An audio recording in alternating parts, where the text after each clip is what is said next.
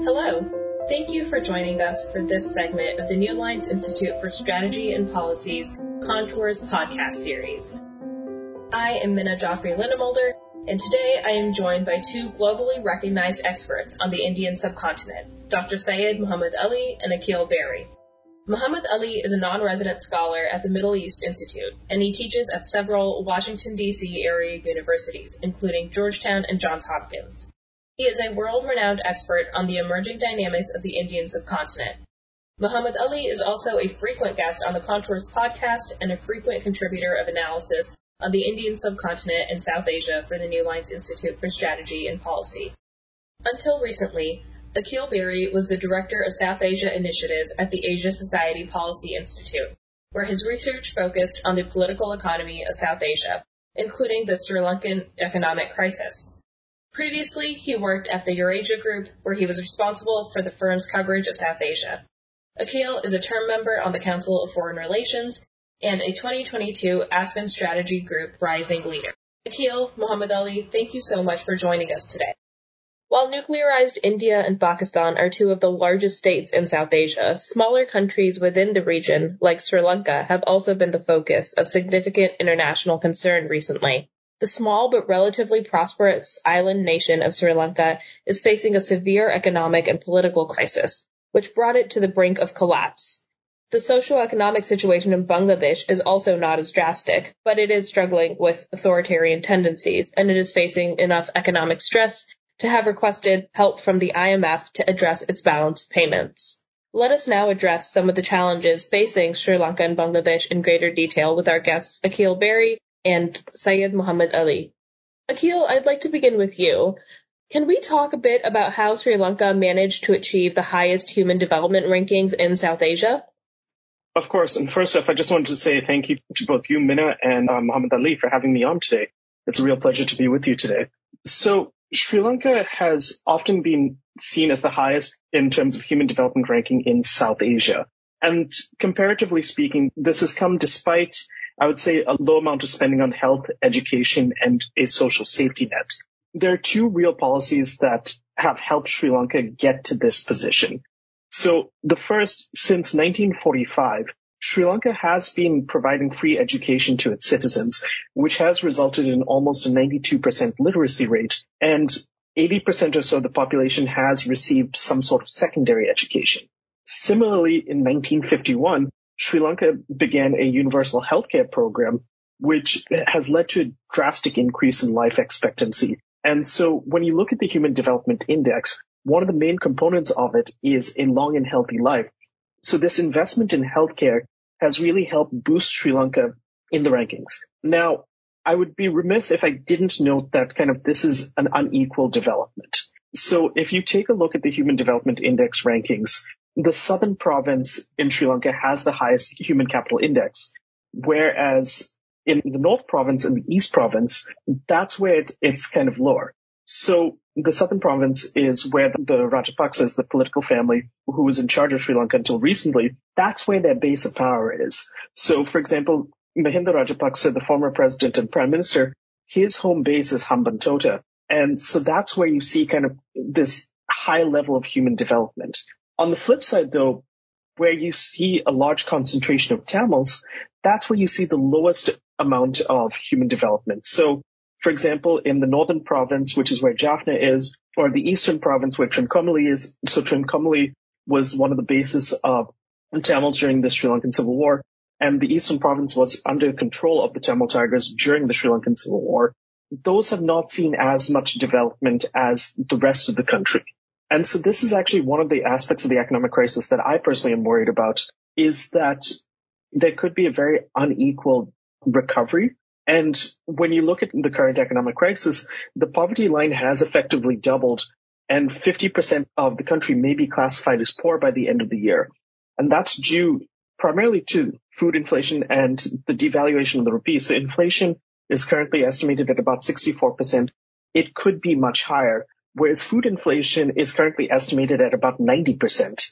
So there are a lot of concerns about what Sri Lanka's economy will look like coming out of this crisis. Thank you so much for that very well thought out response, Akhil. Muhammad Ali, I wanted to get your take on this idea of food inflation. It is something that we see taking hold across South Asia, but also across the world as supply chains have been disrupted. Can we talk about food inflation in South Asia as a whole? Yeah, sure. I mean, food inflation, it's ironic that these are countries in South Asia, I mean, including Sri Lanka, but also India, Pakistan, Bangladesh, have been in the past few centuries now. I mean, if we're thinking the colonial context, I mean, the Punjab in the Indian subcontinent was the bread basket, not only of the Indian subcontinent, but was also exporting crops. I mean, if you're thinking the famine of Bengal that occurred because food grain, I mean, besides drought and other issues, but food grain was being sent, you know, to the fronts of the world war while the Bengalis were starving. And over time, I mean, obviously, there's been, you know, this move away from subsistence farming around the world and the introduction of cash crops. But the way in which that this has happened in in places like South Asia, which had been colonized, because of the way that sort of commodity prices are structured, they have created a range of problems. The manner in which the Green Revolution, for instance, was implemented with its reliance on mechanization and use of pesticides and fertilizer and the land degradation caused by the Green Revolution, the way that irrigation systems were set up. I mean, it's not to say that there's no room for modernization and efficiency in agriculture. But when there's a convoluted sort of supply chain where, to give you a common sense example, where we go and buy a cup of coffee that costs four or five dollars and the coffee bean, which is the vital ingredient for a cup of coffee, is being not even paid pennies of that several dollars that we pay for our cup of coffee, then just goes to show how even those growing food grains in places like South Asia and elsewhere have very little, you know, food security and especially those who are growing now cash crops, right? I mean, be it cotton or be it other sort of com- these basic commodities when they are not being paid well in this global production system where it's the it's the brand and the style of the shirt that matters not the cotton that goes into it right then they have very little sort of fungibility. I mean, uh, they have very little sort of cash in hand to purchase food, right? It's these kind of distortions. But coming back to sort of thinking about Sri Lanka in particular, and yes, of course, food inflation here has become a serious problem. If we look back at like World Bank figures, I mean, you know, around 10, 12 years ago, poverty had been estimated to have fallen to under 10%, right? And which was considered to be remarkable progress because it had more than halved since the preceding decade. So while thinking of and measuring poverty using these sort of income-based criteria, I mean, there's debates and contentions around that. But now look at how poverty has spiked, right? I mean, with this food inflation. And I completely agree with Akhil that the way in which Sri Lanka has grown, I mean, yes, it has had welfare policies and health and education. I mean, it had compared to the Indian subcontinent, it did not have a bloody partition you know, independence occurred because the British Empire was withering, the Indian subcontinent had struggled and, you know, catalyzed that sort of, you know, breaking away from colonial Britain. And Sri Lanka kind of didn't have that turbulent a break from, you know, colonization. However, you know, Sri Lanka suffered long times, um, and we can talk about this more when we talk about the Tamil and the Sinhalese problem because this was a direct, the tensions between Sri Lankans, right? I mean, the Tamils and the Sinhalese were an outcome of divide and rule policies, right? Where the British had taken a minority and not only in Sri Lanka, I mean, even in Rwanda, if you look at the Tutsis and, and the Hutus, right? So they've taken a minority and given it a relative amount of power to rule over the Sinhalese majority, Sinhalese Buddhist majority. And then when they went away, there was all this pent up frustration, right? And the lack of accommodation of Tamils who were relatively educated, but were thought to have been complicit with the colonizer, but they were sort of not accommodated in Sri Lanka. And that sparked over time, built up disgruntlement and sparked that uneven process of trickling down of economic benefits in Tamil areas in the north of the country sparked a very bloody and civil war in the country. And again, we might see that kind of inequity at play as Sri Lanka tries to get its house in order. Thank you, Muhammad Ali. Akhil, I want to pick up on that point about how the socioeconomic crisis right now is impacting ethnic minorities and Tamils in a different way than it is the rest of Sri Lanka. Can you speak to that? Absolutely. I mean, I think what Muhammad Ali mentioned about how there's always this tension between the Tamils and the Sinhalese.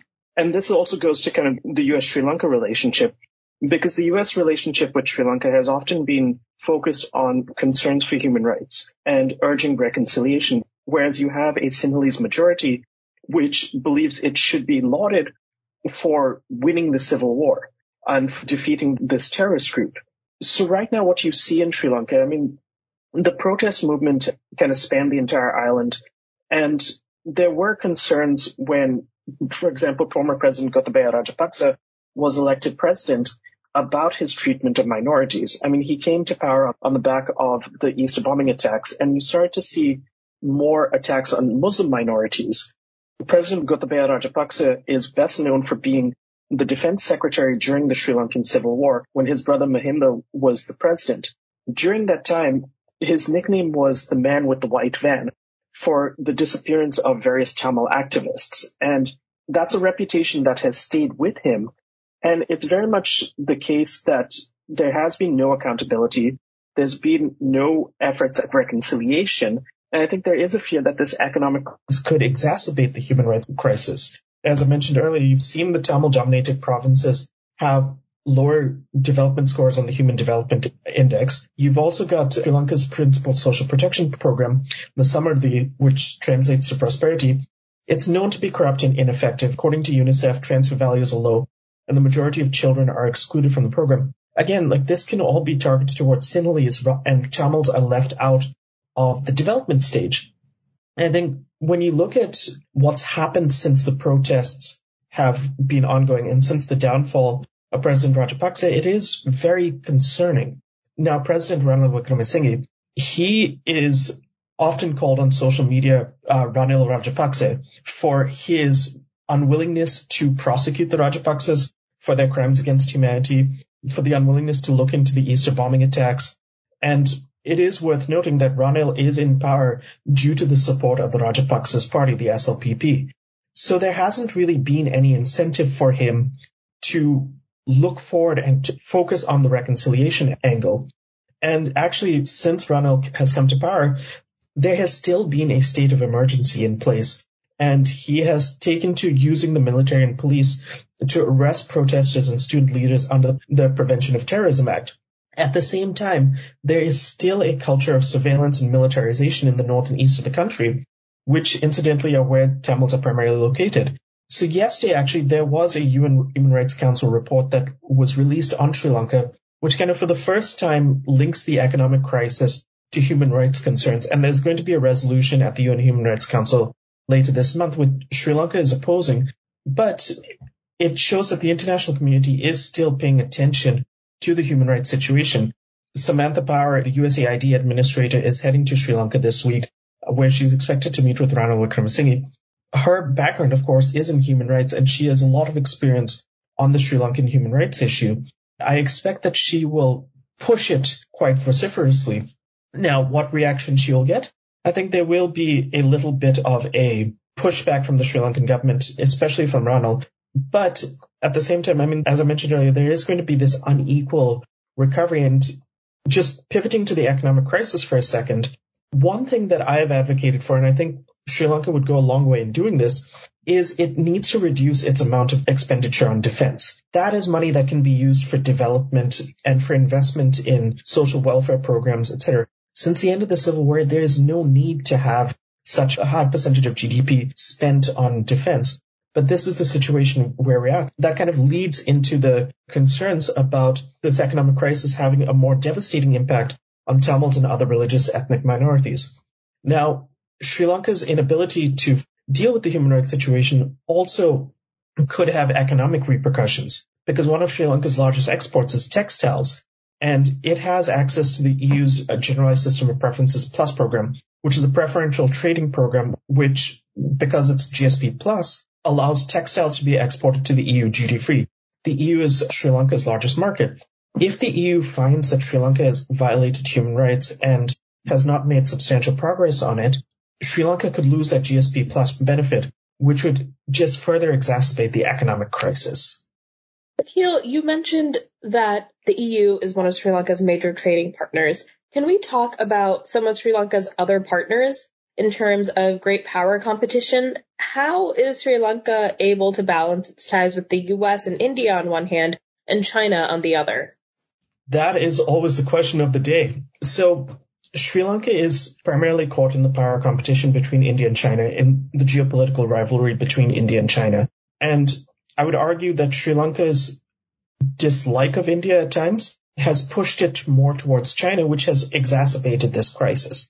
So during the Sri Lankan Civil War, India had supported the Tamils in the north, while China was actually responsible for arming the Sinhalese majority and developed close ties with the Rajapaksas.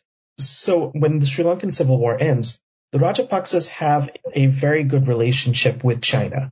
And I think when we saw Gotabaya Rajapaksa get elected as president in 2019, the Chinese were ecstatic about it. India tried first mover advantage. It tried to go meet with Gotabaya, but ultimately he continued Mahinda's policies of favoring the Chinese because what the Chinese did is they basically exported a model to Sri Lanka where they invested in the political elite and gave them loans for commercially unviable projects. When you think about Hambantota, when you think about the Lotus Tower, when you think about empty airports across Sri Lanka, these were politically important projects for Mahinda when he was president. The Chinese were more than willing to finance it.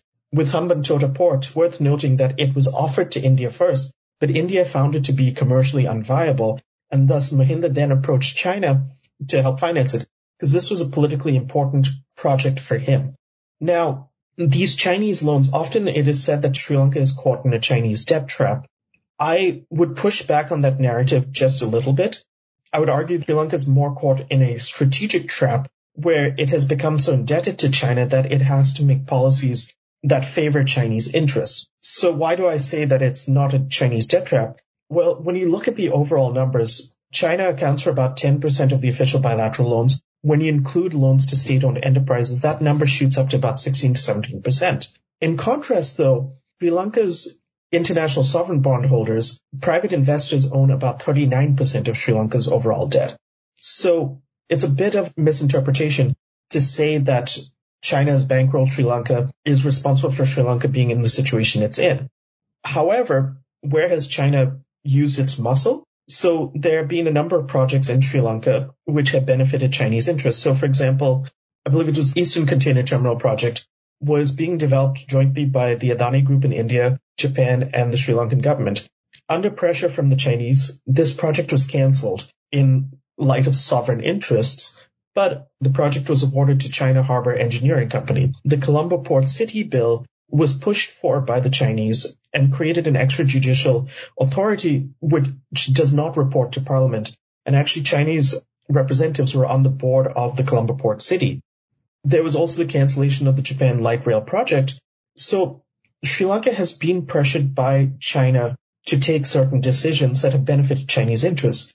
As this economic crisis has evolved though, you've seen the balance of power shift more towards India. So India has stepped in with more than $4 billion worth of assistance to Sri Lanka, both in the form of more loans, but also in humanitarian assistance.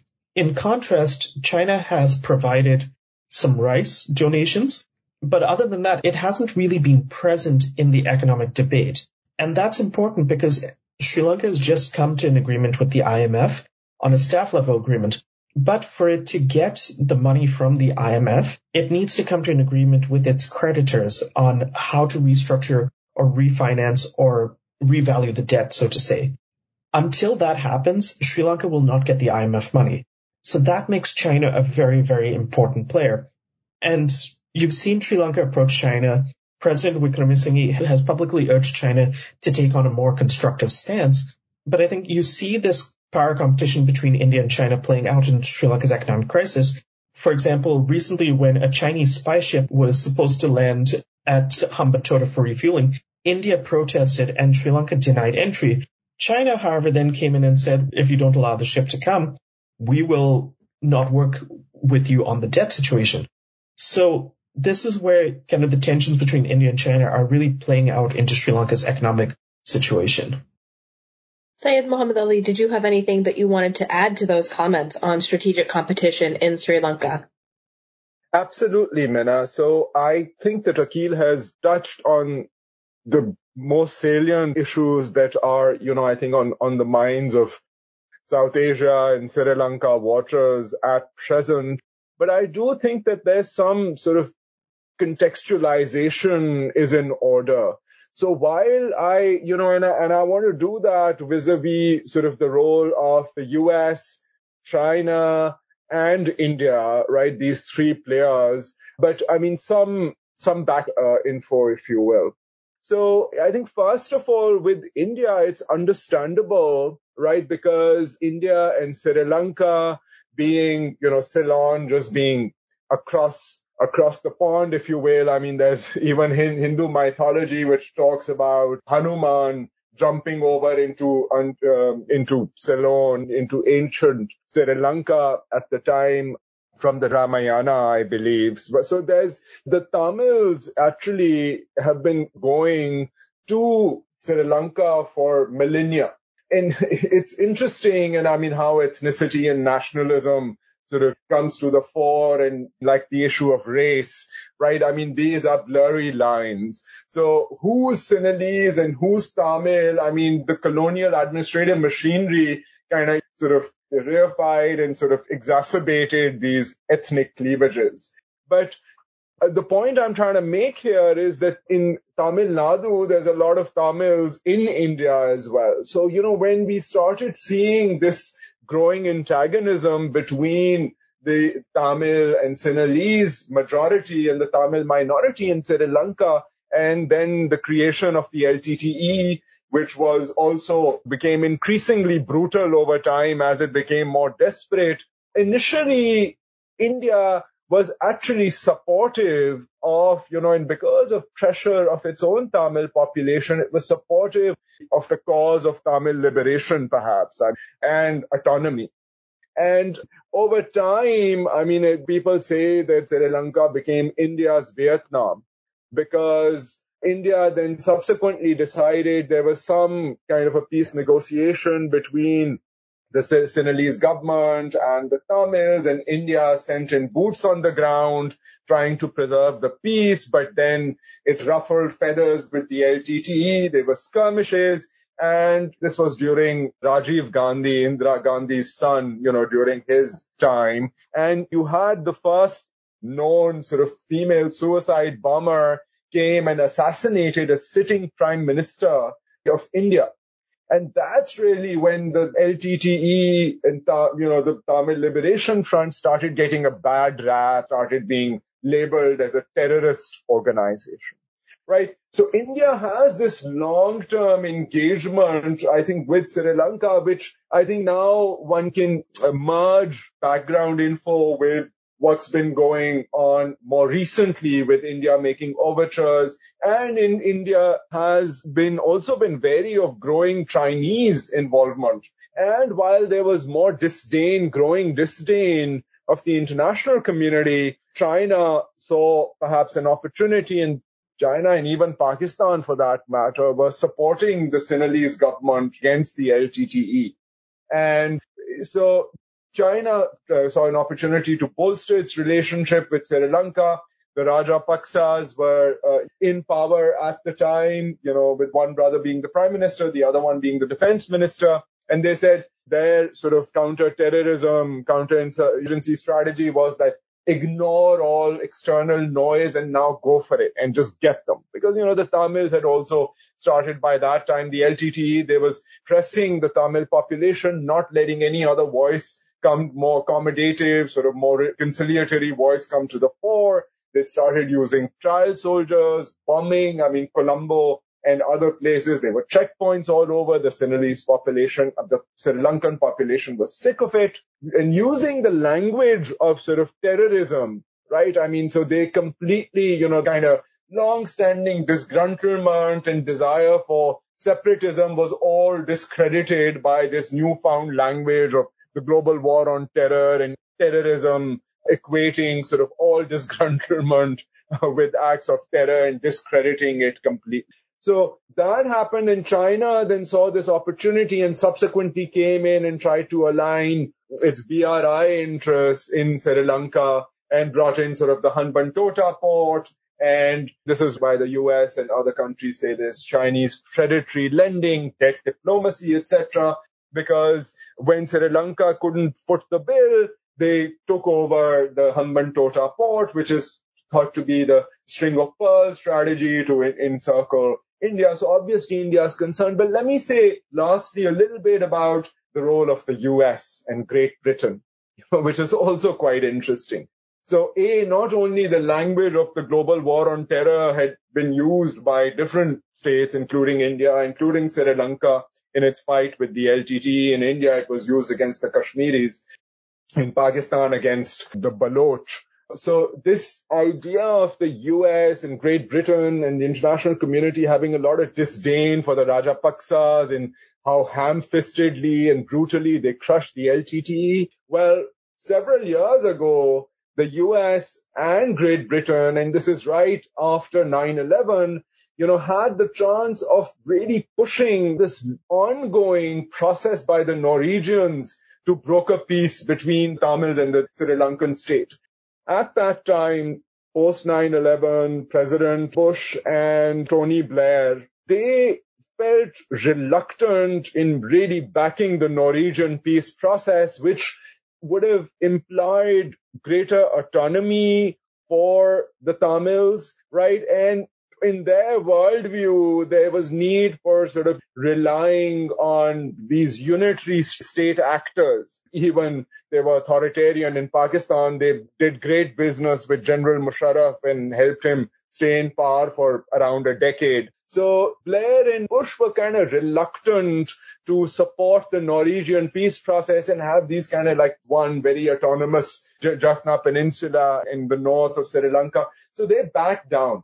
I mean, that's when the Rajapaksas went at it, right, to decimate the LTTE and the process cause a lot of collateral damage.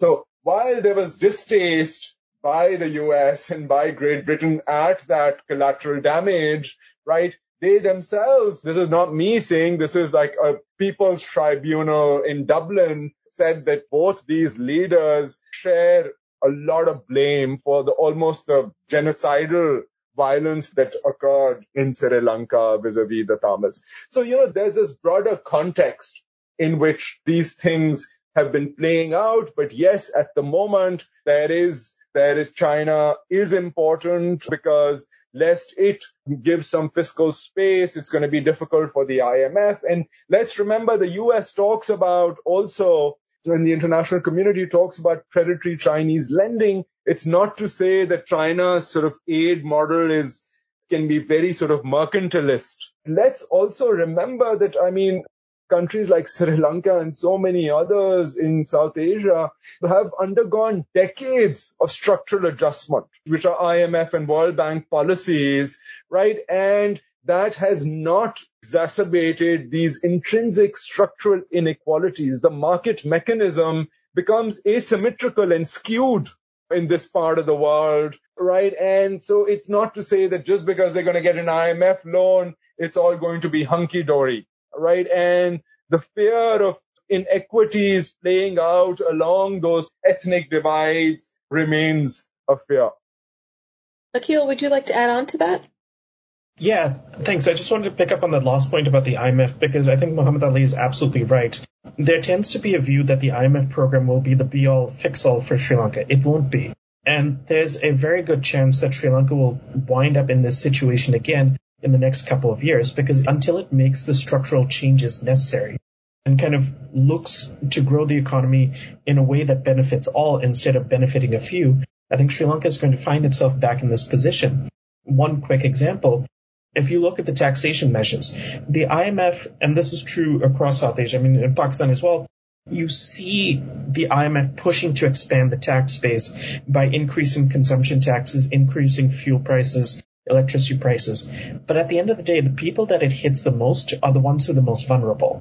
Until you kind of expand the tax net to ensure the capture of elites, then we're just going to keep finding ourselves in these revenue generation problems, which then impact Sri Lanka's ability to invest in its people. I'll just give one quick example is that there used to be a mansion tax where you got taxed on the size of your house.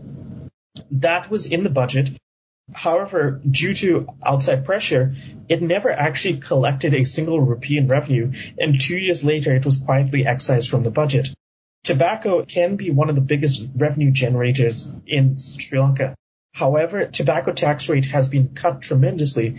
Who does that benefit? It benefits rich. And so while the IMF program will help, it won't solve Sri Lanka's structural issues. And it's worth noting that Sri Lanka has been in, I think, 16 different IMF programs, and it keeps finding itself back in this position. I think there's a lot of examples from Pakistan that are applicable to Sri Lanka as well, and perhaps even to Bangladesh.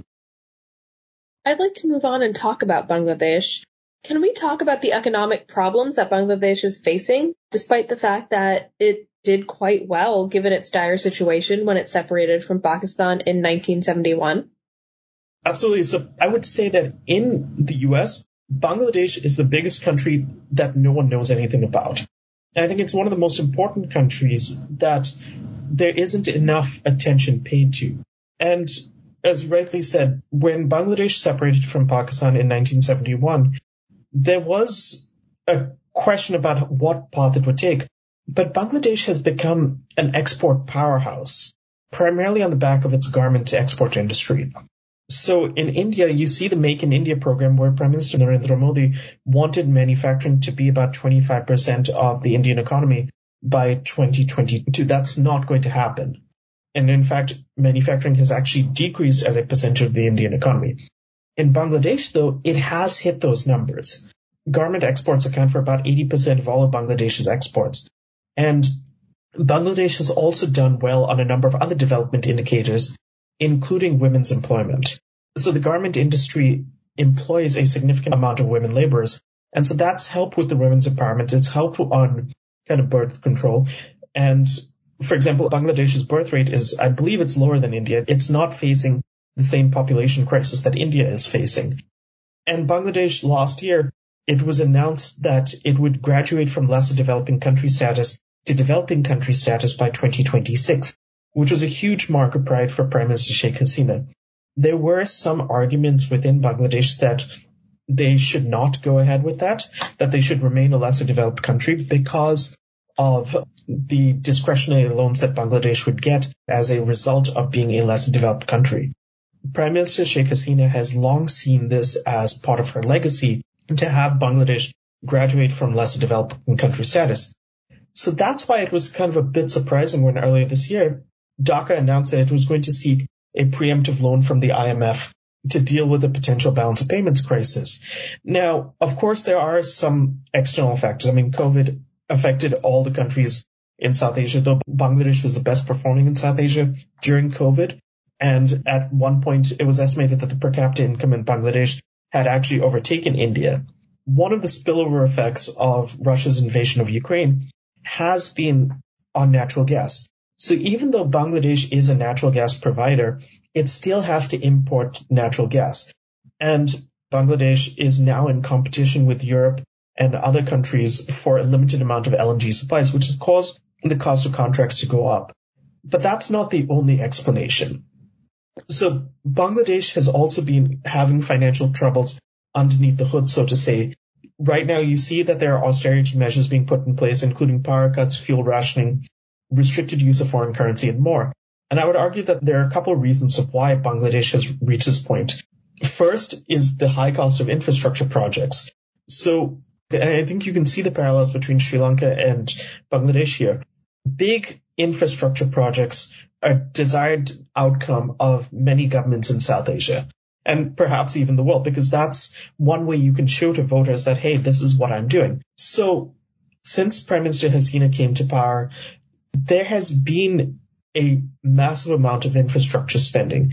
But at the same time, the spending has overshot the budget and it's unsustainable. So, for example, the Padma Bridge project, which was recently unveiled, it was expected to cost about 1.16 billion. Ultimately, it cost about 3.6 billion dollars. The Karnaphuli tunnel was expected to cost about 803 million dollars, but it ultimately cost about 1.03 billion. So you've got a lot of cost overrun in the infrastructure sector. Then you have the banking sector, which is under significant amount of stress because of large scams and non-performing assets. Now, the government claims that the total amount of non-performing assets, i.e. the amount that companies have defaulted on, is about $11 billion. However, the IMF and World Bank actually estimate that this could be as much as $22 billion, which is a significant amount of pressure on the economy because that kind of suppresses the credit cycle. Mean, we've seen this in India after demonetization, the default of shadow lender IL&FS, the credit ecosystem essentially dried up. Individuals weren't able to take out loans. Companies weren't able to take out loans. The construction industry, which benefits from this, as ground to halt. So you're seeing the same story play out in Bangladesh. Then also you have a waste of resources in the energy sector. So for example, the power sector has received a huge number of subsidies, but due to various contracts with independent power producers, power plants, etc., the government still pays these companies even when they did not provide electricity. So companies connected to the government have received about five and a half billion dollars over the past decade as these capacity charges. And finally, corruption. And similar in Sri Lanka, you can't talk about financial crises without corruption. So according to Watchdog, the Global Financial Integrity, Bangladesh witnessed widespread money laundering. Between 2009 and 2018, about $8.27 billion was siphoned through misinvoicing of the values of import-export goods, and the growth of deposits by Bangladesh in Swiss banks has grown as well. In 2021, it increased by about 55%, which is indicative of the capital flight. So when you kind of put all these factors together, yes, Bangladesh has presented a positive story, and it still is a positive story. There are a number of issues underneath the hood that need to be addressed. Muhammad Ali, would you like to examine some of the issues that Akhil mentioned a little further? Absolutely. Again, I'd, uh, I, I'd say that this is a great way of, of looking at contemporary economic context. Akhil alluded to some under the hood issues. What I can also do is put my head under the hood and perhaps look at some structural issues, but also throw in a bit of historical context. So, you know, Bangladesh is a country coming out of this demarcation of the Indian subcontinent where there's this curious case of a country, Pakistan, East and West Pakistan, now being created in 1947 and with the, the, bifurcation of the Indian subcontinent into India and Pakistan, but Pakistan has two wings, right? The East wing and the West wing. And Bangladesh till 1971 was a part of Pakistan, but it was separated from the rest of the country by a thousand miles with a hostile neighbor in the middle with which the country had already had two wars, like Pakistan, right? In, in 48 and 1965. And then the west part of Pakistan was quite hegemonic with East Pakistan, with Bangladesh. I mean, the Bengali population, there was, they were not provided the resources that were needed. I mean, this was the political accommodation needed there was not given to them. And then there's resistance. The Mukti Bahini come to the fore. India also supported the Mukti Bahini. There was another war between India and Pakistan, 1971. And the leader of Bangladesh now, Mujibur Rahman, so the founder of Bangladesh. So it's interesting how Pakistan and India, when they were bifurcated, the rationale for doing so, the basis of it was the two nation theory. Muslims on the one side and Indians, Hindus on the other. Didn't quite pan out because half the Muslims stayed on in India. But then this idea of Pakistan united by faith, right, didn't also, that glue also didn't hold, right? And you had these Bengali Muslims, primarily Muslims, separate from the rest of Pakistan because of internal hegemony. And after Sheikh Mujibur Rahman sort of wins the struggle for independence of creation of Bangladesh, he is soon assassinated after a couple of years, right? So, I mean, the authoritarian tendencies, I mean, the sort of military gets involved, right? There's a coup, he gets assassinated and killed. And Sheikh Hasina is his daughter. So just talking about who Sheikh Hasina is and where, where she comes from. And now, few years later, so we have Ziaur Rahman, who has a military background and he takes over and runs the government for a few years and then he also gets assassinated. And his widow is Begum Khalida Zia. So since that time, since these two sort of early leaders of Bangladesh were both violently assassinated, right? there's been a musical chairs between the daughter of founder of Bangladesh, if you will, uh, Sheikh Hasina, and the widow of the second leader, right, Khalid Zia. And for during the 90s, we had these musical chairs, and into the early 2000s, I mean, there was also a military regime and a caretaker government in the middle. And the end of it now, since 2009, we have Sheikh Hasina, who has been in power, right? And during that time, I mean, a lot of other interesting things have happened. I mean, the Ziaur Rahman, the Jamaat-e Islami, wooed the religious political party to consolidate his rule. Sheikh Hasina has since just the last few years has hung for treason the Jamaat-e Islami leaders, right? Because they were thought to be aiding and abetting West Pakistan in 1971, right? And were subsequently found guilty of treason and, and carnage within Bangladesh. And their very senior leadership was hung. Some people suspect that it was not only because Bangladesh is a strictly secular country, but I mean, A, going after them sort of further undermined the Bangladesh Nationalist Party and right its support base that was being provided to them by collaboration with the Jamaat-e-Islami. And on the other hand, Sheikh Hasina herself has been very accommodative to other religio-political parties. And these are religio-political parties which take a very hard line on blasphemy, which have been like going around defacing statues, not as a spin-off the Me Too movement, but this idea that in Islam you cannot have any uh, representation of human beings and I mean, including defacing Mujibur Rahman's statue, right? So there's how religion has been used by these, both these political parties has been problematic and Sheikh Hasina has also been authoritarian in other ways. She used this anti-terrorism force, right, and has used it to target the opposition, which is why Rapid Action Battalion has facing sanctions by the US government. But you know, the, the US government also sees Bangladesh as one of those countries that shouldn't entirely go over to the Chinese side because of this sort of ongoing great power competition in the region. So at the end of it, while Bangladesh has done quite well, issues of end compared to other South Asian countries, considering where it was, the state of destitution that it was at in 1971 and where it's gone, it's, it's certainly been impressive. But some of the ways in which that has happened by catering right to the garment sector, again, stitching dozens of jeans at, I don't know, like a dollar or two per pair of jeans or, or less. These women are not in high paid jobs, right? I mean, they're at the bottom of the global supply chain.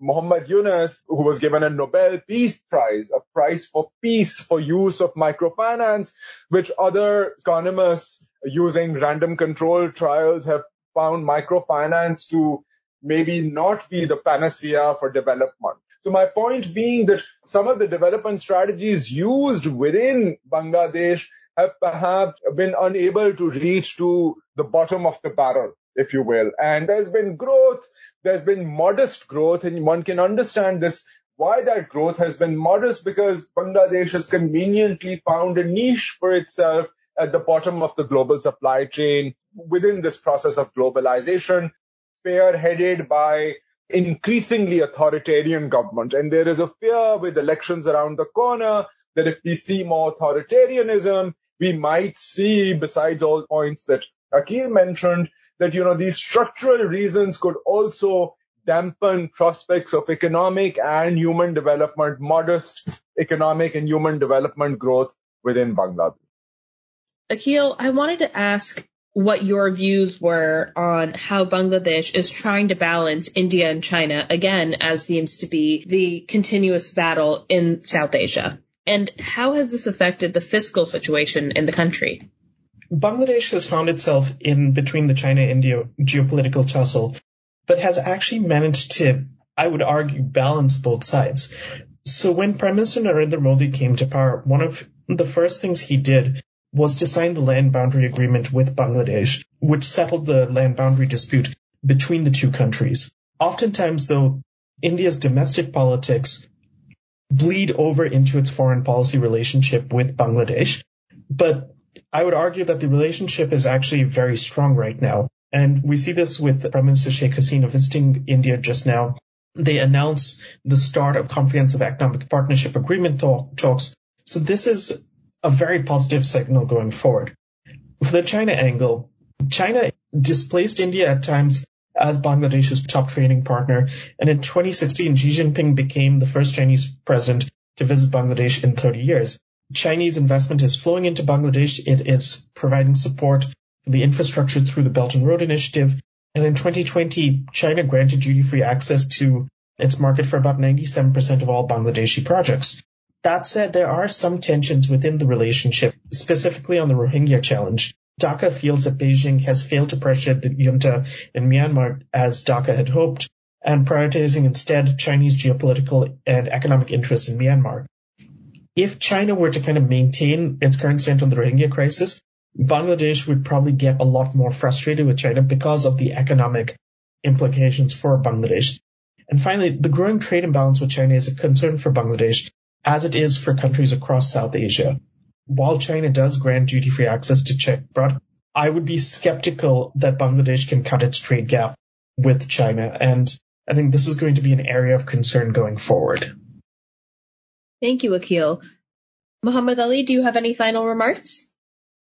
I'll just pick up on this idea of the Rohingya crisis, and that certainly is a big problem for Bangladesh and obviously for the Rohingya refugees who have been first they were sort of cramped into Cox's Bazar. I mean, UNHCR and other donor organizations were trying to work with them. I think even to a certain extent, the interaction, high level interactions that the US has had with Bangladesh have also been sort of motivated by Bangladesh's willing or unwilling sort of lead on contending with the Rohingya crisis. And Sheikh Hasina several times has wanted to send them back Similarly, Pakistan was facing the same situation with the Afghan refugees and wanting to send them back. And then the Afghan government would be saying that we, we cannot deal. I mean, this is when Ashraf Ghani in Afghanistan, that they could just not deal with the refugees at the moment. So similarly, I think, well, in the case of the Rohingya, if they go back in Myanmar and its crackdown, now again, recent crackdown with uh, Aung San Suu Kyi and uh, sort of the reassertion of sort of military rule, what that might mean for the Rohingya could be even more drastic. So so there is certainly, I mean, there's need. And another problem, rightly, is that China is one of those countries that the Myanmar uh, junta feels close to. So how they are, their sort of aggression is being shield provided, the Chinese shield is something that can become a bone of contention between Bangladesh and China. And this provides also an opportunity, sort of strategic opportunity for the US and multilateral organizations to really work with Bangladesh. Bangladesh has been like now sending off the Rohingya to this very storm prone island, right? And, and it should not send them back to Myanmar against their will, right? And so this forcible repatriation should not occur. And the donor community and the US need to work with Bangladesh. It would also be of direct benefit to the Rohingya who are trapped in uh, in Bangladesh at the moment. Thank you so much, Muhammad Ali and Akhil, for joining us today on this episode of Contours from the New Lines Institute. We look forward to having more important conversations about issues plaguing South Asia as well as the rest of the world. We will keep our sentinel stare on geopolitical crises of the moment and of those of the future. Thank you so much and all the best.